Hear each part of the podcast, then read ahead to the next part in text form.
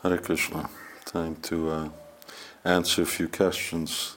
Haven't done that for quite some time. Barnaby Booth, can you tell me a little bit about the Kaustubha gem that Krishna wears? I've heard that was given to him by the wives of Kaliya after he souped Kaliya. What does this gem look like? Um,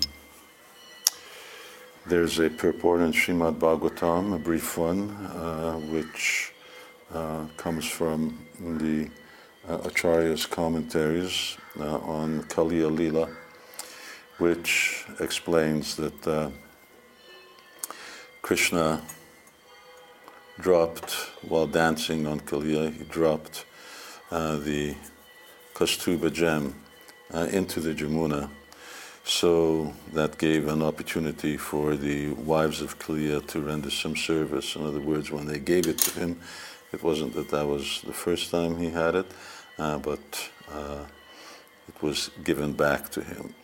Um, as far as uh, what it looks like, uh, probably the best way to find out is to chant Hare Krishna, uh, and uh, upon seeing Krishna uh, as a result of pure chanting, and one also see all of Krishna's paraphernalia.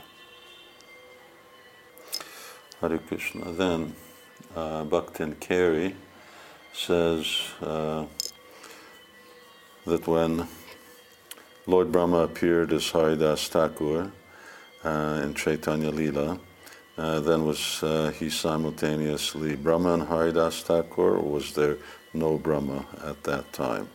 Uh, generally, it's understood uh, that when we say that Lord uh, Brahma appeared as Haridas Thakur, that he expanded himself as Haridas Thakur, or maybe even empowered some being with his potency. but Lord Brahma continues during that span of time, although uh, if we consider that a moment of Brahma's time uh, is a uh, year of our time, and Haridas Thakur lived the lifespan of an average uh, human being, then Brahma's uh, being absent uh, from his post would have really meant somewhere in the region of about one minute. so, Uh, in either case, uh, he uh, wouldn't have been remiss uh, in uh, his duties uh, as the creator. At Adhokshaja Krishna has a few questions. when a living entity goes to the planet where Krishna performs his pastimes, does that body resemble that of his spiritual body in Goloka? The answer would be uh, yes, uh, because uh, that body is either partially spiritual or fully uh, spiritual, depending on one's level of advancement. And it's a manifestations of uh, one's swarup, uh, which one had already attained in his previous lifetime. So swarup means one's own form, and that form in which one enters Krishna Lila is one's own form, uh, whether one's entering Krishna Lila in the material world or entering Krishna Lila in the transcendental realm. And then he asks, in the case of Mother Ratnaranjini, did she go to Goloka or to a planet where Krishna is present? Uh, unless there happens to be some very, very special, extraordinary circumstance, which I don't see why that should be the case in regards to Ratnaranjini, then uh, she would uh, go, if she had attained uh, that qualification, she would first go to that planet where Krishna is appearing in the material world. Um, then he's quoting Bhaktisiddhanta Saraswati Thakur, who says that uh, to be rid of uh, anarthas, uh, one should chant the name of Gauranga. So he's asking, how should we do that? Should we chant it uh, in between our rounds, uh, or uh, should we uh, chant some uh, separate japa of Lord Chaitanya's name afterwards? Um, devotees who are chanting uh, Gayatri mantra, brahmanas, are already chanting Chaitanya Mahaprabhu's name when they're chanting Gayatri. So uh, their chanting of Gauranga's name is already there.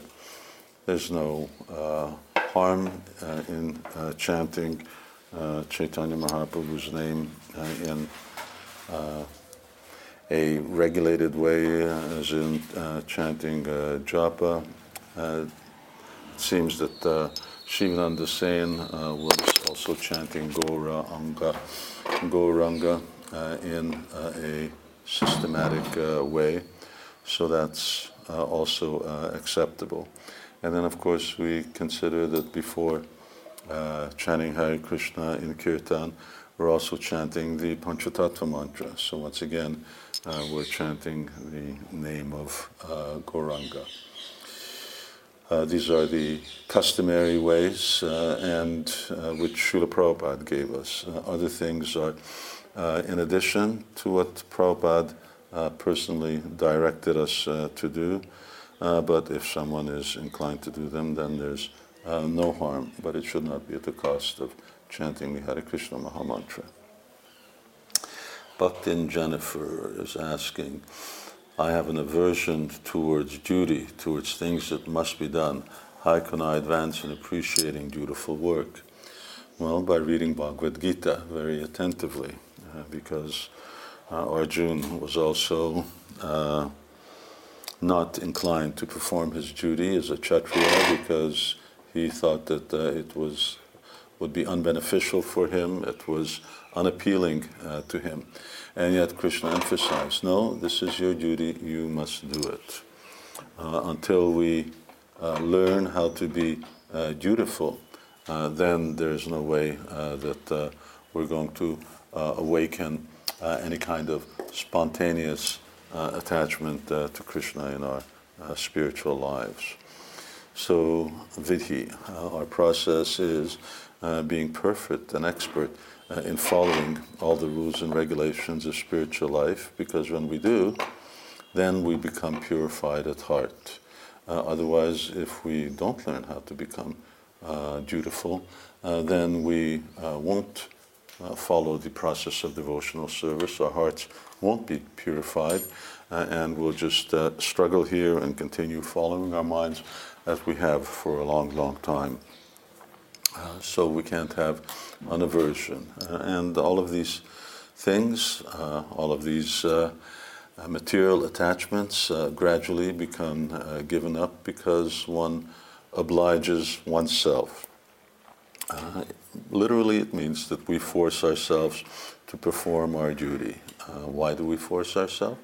Because we recognize the need to do so, because we act under the direction of our intelligence.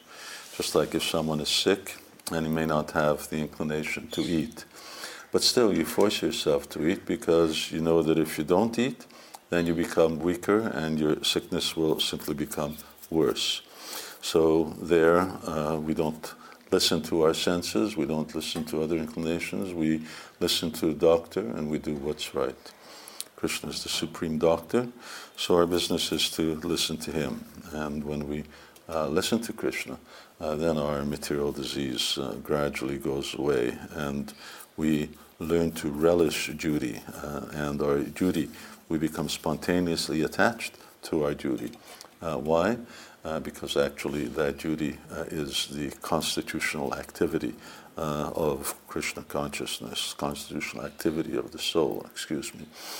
Uh, and that which is called Krishna consciousness. But in the beginning, we think, oh, this is something not nice. We don't have a taste for it. Now, what do we have a taste for? We have a taste for sense gratification. Uh, but we are trying to give up that type of lower taste. So, uh, what's duty uh, in the beginning, as Krishna says, it may appear like poison in the beginning, but it becomes nectar at the end. Hare Krishna.